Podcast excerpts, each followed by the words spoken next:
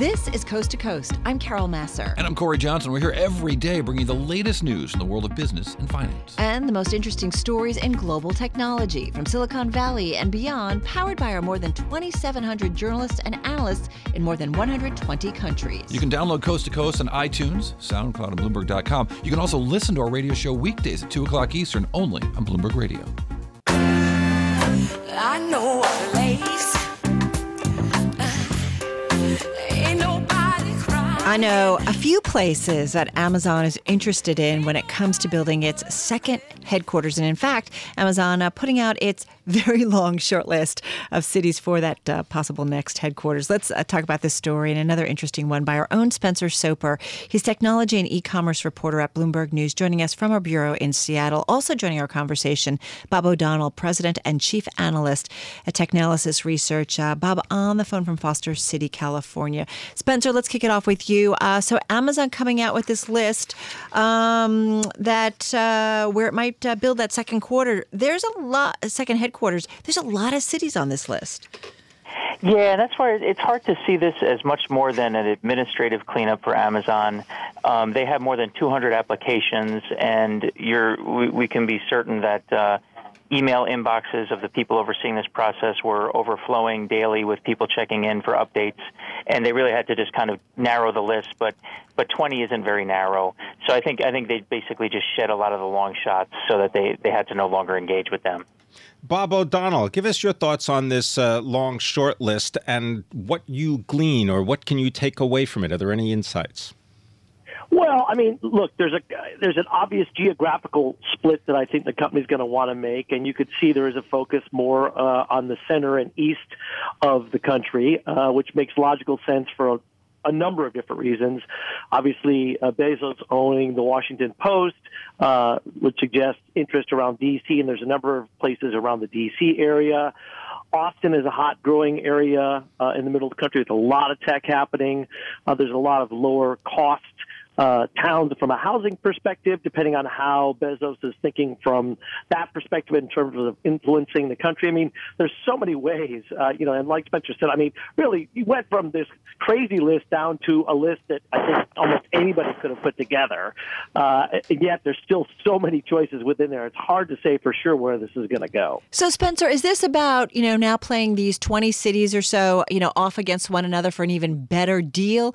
Or can we start to, as kind of observers of this process, start to think about some key metrics, whether it's access to a lot of workers, um, transportation? Can we start to put together our own kind of short list based on what we what, what we can be pretty sure that uh, Amazon's going to need?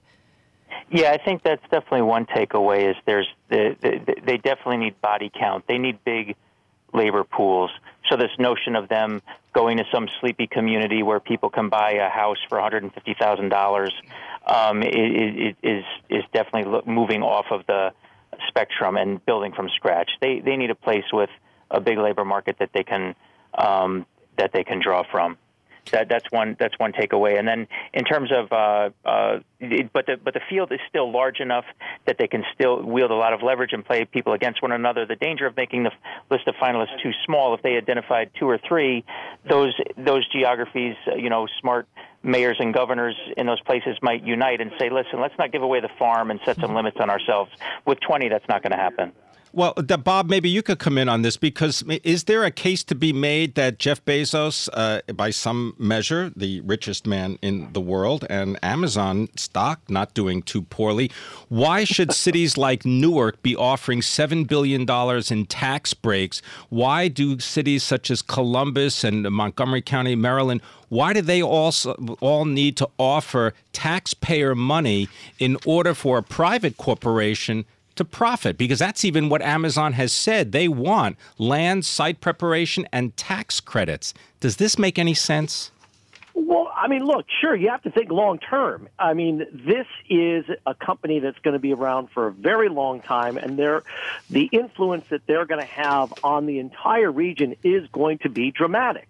I mean, there's a yeah, but why of, should you hollow out your tax base in mm-hmm. order to try to get them to do it with this long term plan? A lot of these cities need the money now.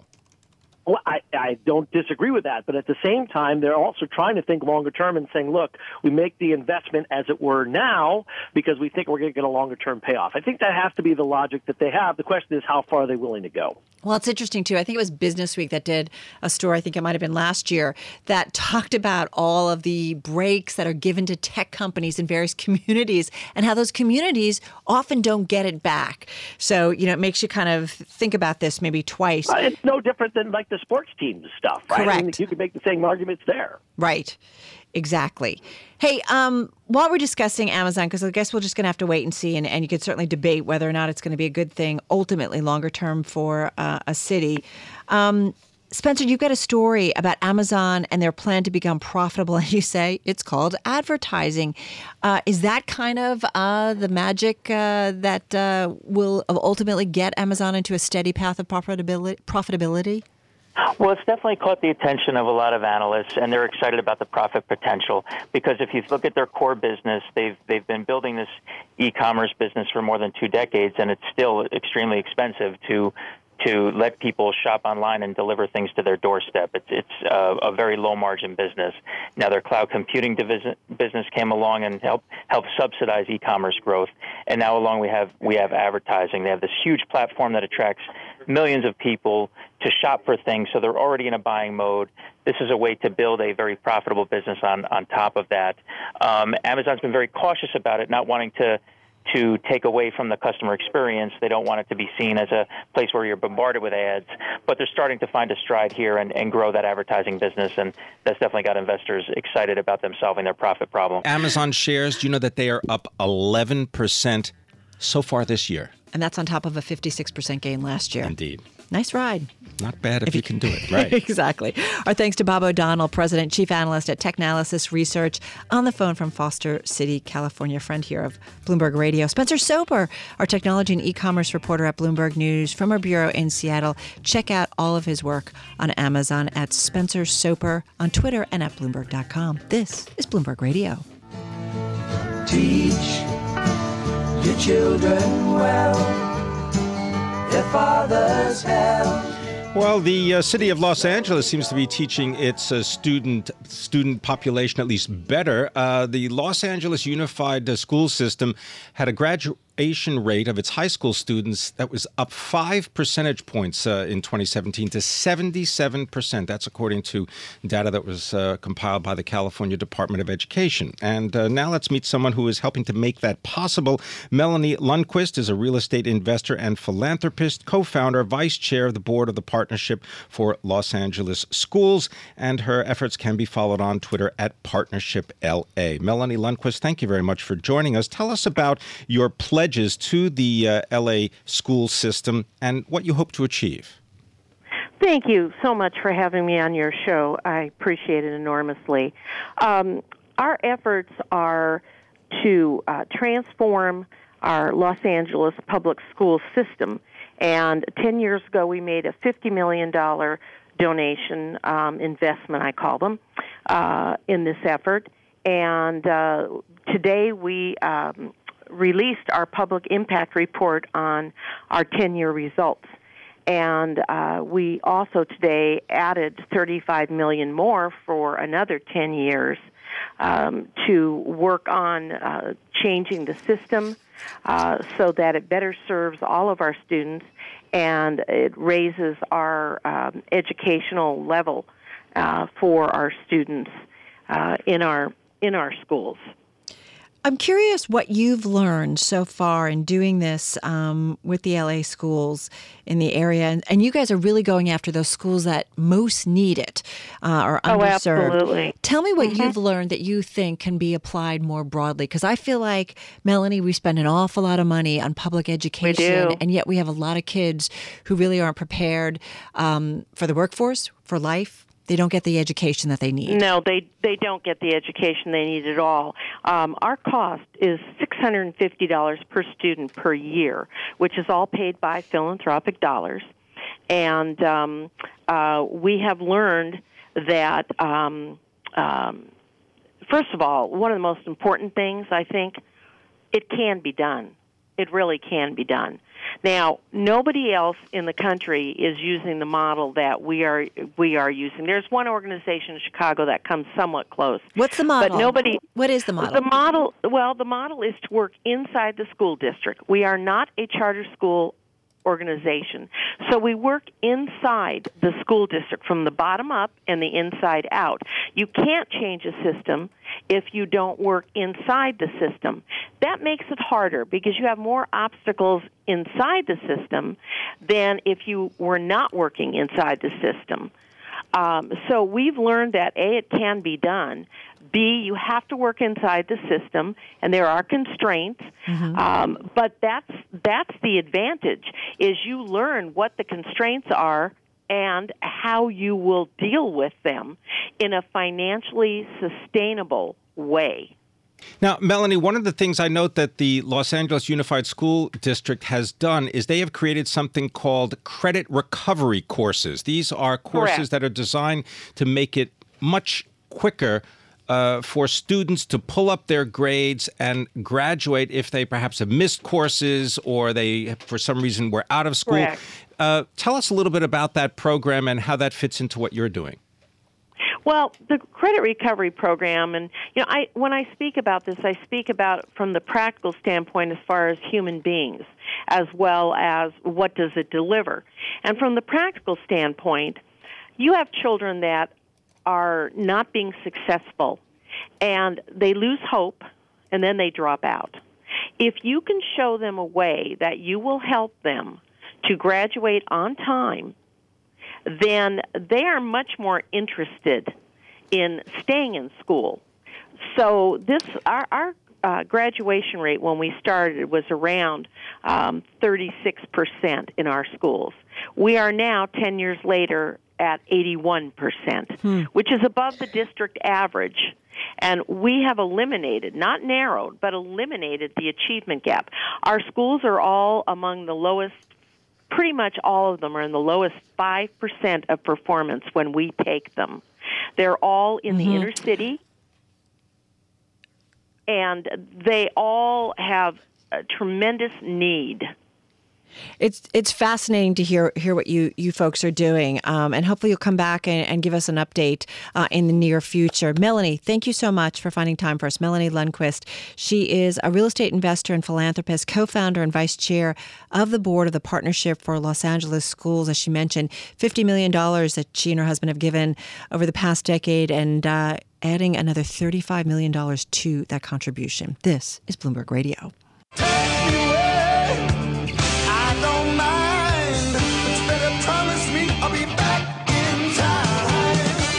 Back in time, David Wilson is here, Bloomberg Stocks columnist, blogger at MLive Go on the Bloomberg. And of course, you can send Dave an email at dwilson at bloomberg.net and sign up for his daily free email newsletter. And Dave, let's compare commodities versus stocks. You have to go back in time to really see periods in which commodities kind of ruled the roost 1974, 1990, 2008 you know, Jeff Gundlach over at DoubleLine Capital has been talking about uh, a potential resurgence in energy and metals and agriculture and commodities more generally. And it's a theme that uh, U.S. Global Investors uh, CEO Frank Holmes picked up on in a blog posting this week. And what he did is compare uh, a commodity gauge, the S&P GSCI Total Return Index, with the S&P 500. And when you run those numbers, you find out that you, you can go back to the 70s and you had a record low for this ratio in June. So, you know, we're talking about the lowest uh, valuations on commodities in relative terms in something like 50 years at least. And it's picked up a bit since then, rebounded 11%, this ratio has through yesterday. Holmes is looking for more, though. He's anticipating that you get something like what you call mean reversion. The whole idea that something that's more in line with historical norms uh, shows up. Now, of course, there's more than one way to make that happen. Mm. You can have uh, stocks go down, you can have commodities go up. Uh, you look at those peaks from years ago, though, and you ask yourself, how did we get there? Well, you had oil in the 70s, you had metals at the beginning of the 90s, and you had oil again in 2008. So what's happening in the commodity markets may have more influence going forward. And uh, you know, since U.S. Global Investors has a have a few commodity-based funds, they certainly have an interest in. Uh, seeing some kind of a revival here. If you want to know more, folks, send me an email. I'll get you the chart, the explanation that goes with it, and everything I do going forward. The email address is dwilson at bloomberg.net. That's dwilson at bloomberg.net. Right. We've had Jeff Gundlach come out and say that maybe commodities may be one of the best investments this year, kind Absolutely. of the late phase of the economic cycle. Dave Wilson, as always, chart of the day. Great stuff. This is Bloomberg Radio.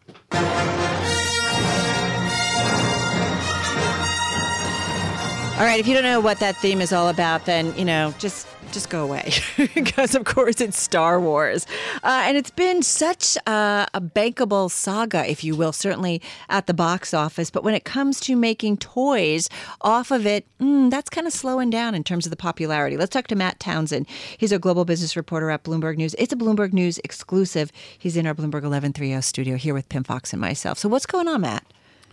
Yeah, today we reported that uh, Star Wars uh, sales of Star Wars toys uh, missed expectations in the holiday shopping season, and then we learned that uh, they were actually down from a year ago. And you know, the, the big picture here is that Star Wars, you know, is kind of the is the franchise movie, movie franchise that kicked off this whole phenomenon of tying toys to movies. And basically, this is really worrying the toy industry because if Star Wars is slowing down and sort of the bankability and and you know how how much how much you, revenue you can generate from tying a, a toy to a movie like this, if that doesn't work as well as it used to, then what does that say about all these other movies that are trying to do the same thing? Um, so it's it's it's a worrisome thing, and we saw that uh, you know Hasbro's stock, which has the main the main toy license for for Star Wars, declined today, and Disney was down a little bit for a while too. So it's definitely of concern for the companies and the investors in those companies. Well, Matt, is this uh, just because adults are more willing to spend to regain their youth by collecting these Star Wars figures and the paraphernalia, whereas younger people they don't necessarily have that tie to the legacy movies? That's right. Yeah, that's that's basically what we say in the story is that the action figures or whatever the lightsabers that are aimed at the collectors market, which is basically the adults that grew up with it, you know, the Gen Xers out there. Uh, that still does okay, does well uh, for the companies making those products, but for the stuff aimed at kids, it's not doing as well. And and you know, the reason is we get into the story is that just like you've seen in Hollywood, they've become obsessed with comic book movies and movies on science fiction and rebooting old sort of nostalgic movies and making sequels. There's this glut of kids focused films. There was over 20 of them last year with big toy tie-ins, and that was the most ever. And what we saw is that basically one one is coming out every couple weeks, and so a kid's attention is just, you know, going from the next thing to the next thing, and they all kind of drown each other out. And even with a franchise like Star Wars, which had a huge box office, The Last Jedi, we there was disappointment in the toy sales. So that's not good. And then we know that this year there's even more of these toy these movies coming out with toy tie-ins. So another glut of these kinds of films. Right, and it's a paradigm, as you guys right. It's it's worked for a long time, but now it may maybe there's something different. Just got about 15 seconds. Yeah, it's worked for. It's the most bankable sort of business model the toy industry's had, Hmm. and the big toy makers, Hasbro especially, is tied to all these franchises. You know, the Spider Mans and the and the Marvels and all those. So Right. It is of concern, and you know, basically reflects what's going on in media. Kids, like adults, everyone else, are got- consuming media through other places. We got lots of choices, that's for sure. Matt Townsend, global business reporter at Bloomberg News. Thank you. I'm driving in my car. I turn on the radio. How about you let me drive? Oh, no, no, no, no. Who's gonna drive you home? Honey, please, I'll do the driving. Drive on. Excuse me, I want to drive. Just drive, baby. It's the question that drives us. This is the drive to the close That funky music will drive us till the dawn. on Bloomberg Radio. Helping us drive to the close is Margie Patel, Managing Director and Senior Portfolio Manager for Wells Fargo Asset Management, joining us from Boston, home to Bloomberg 1061 Boston Newburyport and 1330 in Metro West and the South Shore. Margie, thank you very much for being with us. I want to pose a question to you, which is that if we see interest rates increase, which we are seeing, at least right now, the 10 year at 2.62%, if we see interest rates increase, do you believe that high yield investors will not be compensated for the increased risk they're taking, determined by how much they're actually making? No, I think they still will be compensated. Two reasons. I think the further interest rate increases we'll see will be in that shorter part of the curve, the two, three, uh, maybe out to five ish. So that will hurt more the very, very short maturity bonds. But secondly, uh, high yield fundamentals look terrific. Defaults are heading towards 2%, and the economy is growing. Uh, high yield companies have improved their balance sheets just as investment grade companies. So I think for the extra, say, three and a half percentage points they get, they will be able to keep that and not lose it to default. So I think spreads will narrow, meaning treasuries can continue to push up, high yield bonds will continue to hold their value. All right, so if they're going to hold their value, is there any possibility that higher rates will cause people to even add, uh, add to their holdings of these high yield bonds? I think it's a possibility because they still yield a lot more than the average dividend yield of stock. They still yield more than very short term securities or uh, money market funds, things like that. So I think that until you see some real erosion in principal value, which I think certainly you won't see till sometime late in the second half of the year, I think people will still be drawn to that extra return, especially because, ironically, as equities hit new highs, people are nervous about is this a top? Will they lose money in equities? So high yield looks like a nice place to be while you figure out where the market's going. You know, Pimm Fox um, shared with me, Margie, uh, a note from uh, Bill Rhodes, formerly of Citibank, and he's just basically saying, hey, you know, folks, investors, you are ignoring a lot of things that are out there in the marketplace. And he's concerned about some kind of significant correction about, you know, along 10 to 20 percent. He talks about concerns of China being able to maintain growth, uh, changes in global monetary policy, and, and in particular, you know, uh, a Fed that's been very accommodative, uh, and other things that are out there. How do you look at this marketplace? Has it gotten a little crazy, especially on the equity side of things? I don't think so because I think that companies are still growing earnings. They're still on average growing revenues a little, maintaining those very high profit margins. And we have not even begun to see the effects of the tax increase, which will be not only directly for companies, but also when workers start to get wage increases, when workers become a little more productive, and so they can have non inflationary wage increases. So I think we haven't even begun to see the full positive effects. So I think that we could see equities again confound their critics and be up another double digit uh, year again 10 15% or so. And are you looking for increases in S&P 500 earnings? Do you have a number there? Oh i think call it 10% is a good enough number for the market overall. So, uh, in other words, reflecting a little bit of growth, um, maintaining the high profit margins.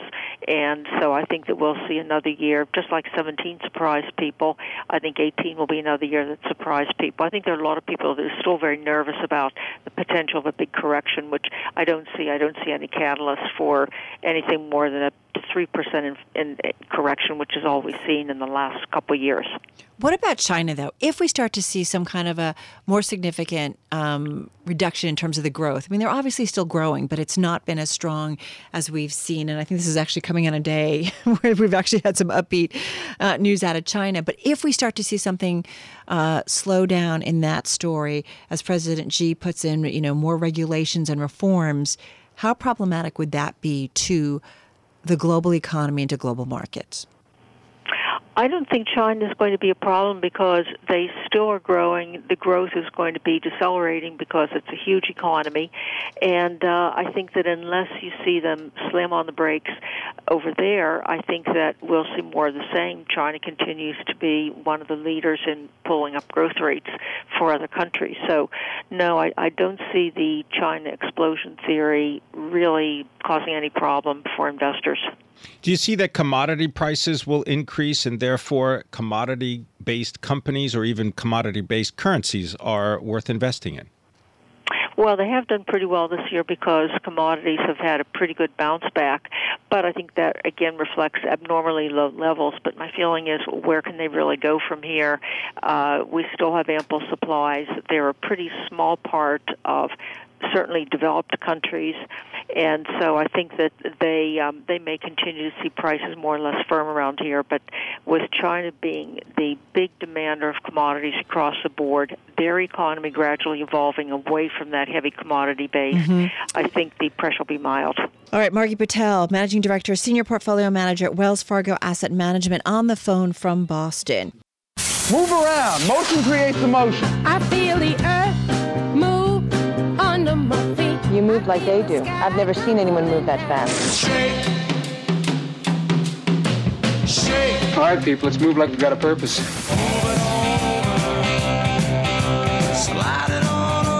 Company's called Movers and Shakers. They cost a little more, but that name cracked me up.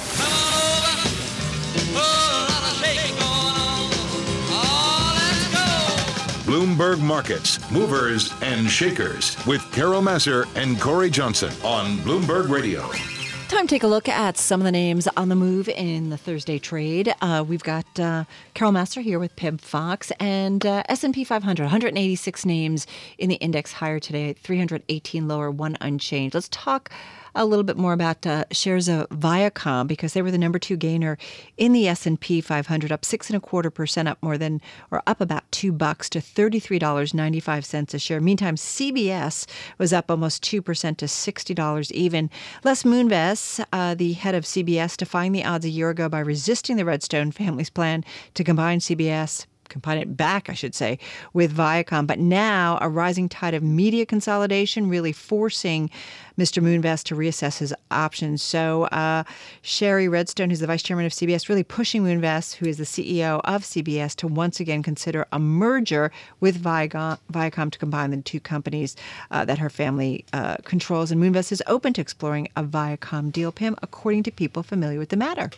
We'll have to see what happens there yes, at CBS. Uh, shares of Boeing down a little bit more than 3% today. Uh, Boeing, of course, in uh, sort of uh, back and forth with Embraer, the uh, Brazilian aerospace manufacturer. Uh, Embraer deal is said to create a split within the Brazilian government, and uh, a report from Reuters saying that Boeing is willing to keep Brazil's golden share in Embraer in order to overcome objections uh, from the Brazilian government.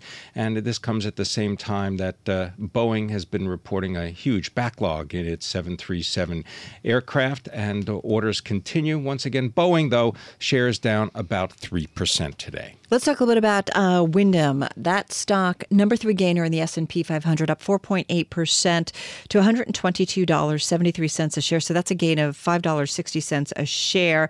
Wyndham Worldwide agreeing to buy La Quinta Holdings, a hotel franchise and management business for about a billion dollars in cash, adding that brand to a lineup that includes Wyndham Grand, Days Inn, uh, Ramada, also Howard Johnson. So La Quinta shareholders receiving $8.40 a share in cash. Wyndham will repay about 700 $15 million of La Quinta's debt. Uh, the company putting that out uh, in a statement today. So a little bit of deal in the uh, hospitality industry, Pimm. And in the chip industry, Texas Instruments, the shares down about two and a quarter percent. This comes after the company announces their next president and chief executive officer will be Brian Crutcher. He is a 22 year veteran of Texas Instruments and he succeeds the current president and chief executive, Rich Templeton. He will transition out of the current roles over the next four months. He will remain the company's chairman. And once again, the shares of Texas Instruments down today, two and a quarter.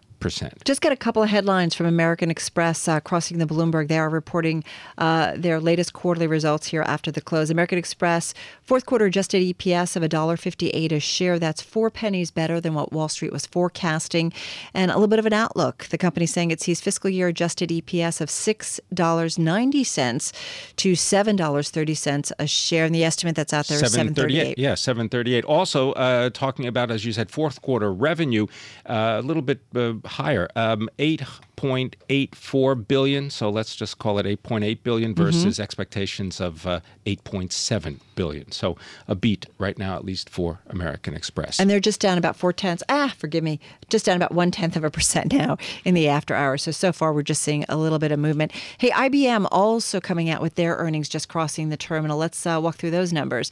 Uh, fourth quarter revenue, twenty two point five billion. Uh, that is a little bit better than the estimate of twenty two point zero six billion that was out there. Fourth quarter EPS, $5.18 a share, Pimm, and that's a penny better. And then fourth quarter adjusted uh, gross margin, 49.5%, little bit shy, uh, almost a full percentage point, in fact, uh, of the estimate that was out there. They were looking, uh, that estimate was for 50.8%. And just a quick And also, I just mentioned that IBM announcing that they're going to be taking that one time. A lot of companies having Right. to deal with the tax overhaul plan. Uh, that they announced a one-time charge of five and a half billion dollars associated with the uh, tax reform plan. and IBM shares uh, right now just up about six tenths of a percent, now up 1% in the after hours trade. All right, let's get to the volatility index report for this Thursday. The VIX, it is up 1.2% at the close. The VIX closing at 12.06. This is Bloomberg Radio. All right, Dave, you're up. Uh, hi, uh, my name is Dave. Wilson, where are you? Wilson! Just what do you think you're doing, Dave? We're going for a price on Wilson. Open up the door, it's Dave! Who? Dave! Hey, Mr. Wilson! Hey, Mr. Wilson, Bloomberg Stocks columnist. Let's talk about your stock of the day. Tell us. Absolutely. PTC helps its customers TCB with CAD, PLM, and the IoT. Put them all Yeah. together and you get the alphabet, huh? And pretty much, that's how uh, D&B Hoovers describes the stock of the day, PTC, uh, software maker. Company used to be Parametric Technology. They shortened their name, and uh, by the way, the stock's ticker is also PTC. Then there's TCB, as in taking care of business, which companies certainly do. CAD or CAD is computer aided design. PLM is product lifecycle management. Pimm which- Fox, is he showing off or what? which starts with an item's introduction and ends when it's sold or discontinued. IoT is the Internet of Things or the network of devices with online connections, and PTC makes software to help in all those areas. Uh, company went public in 1989. The shares peaked in the late 90s, like a lot of other technology companies, and then plunged as an internet related boom went bust.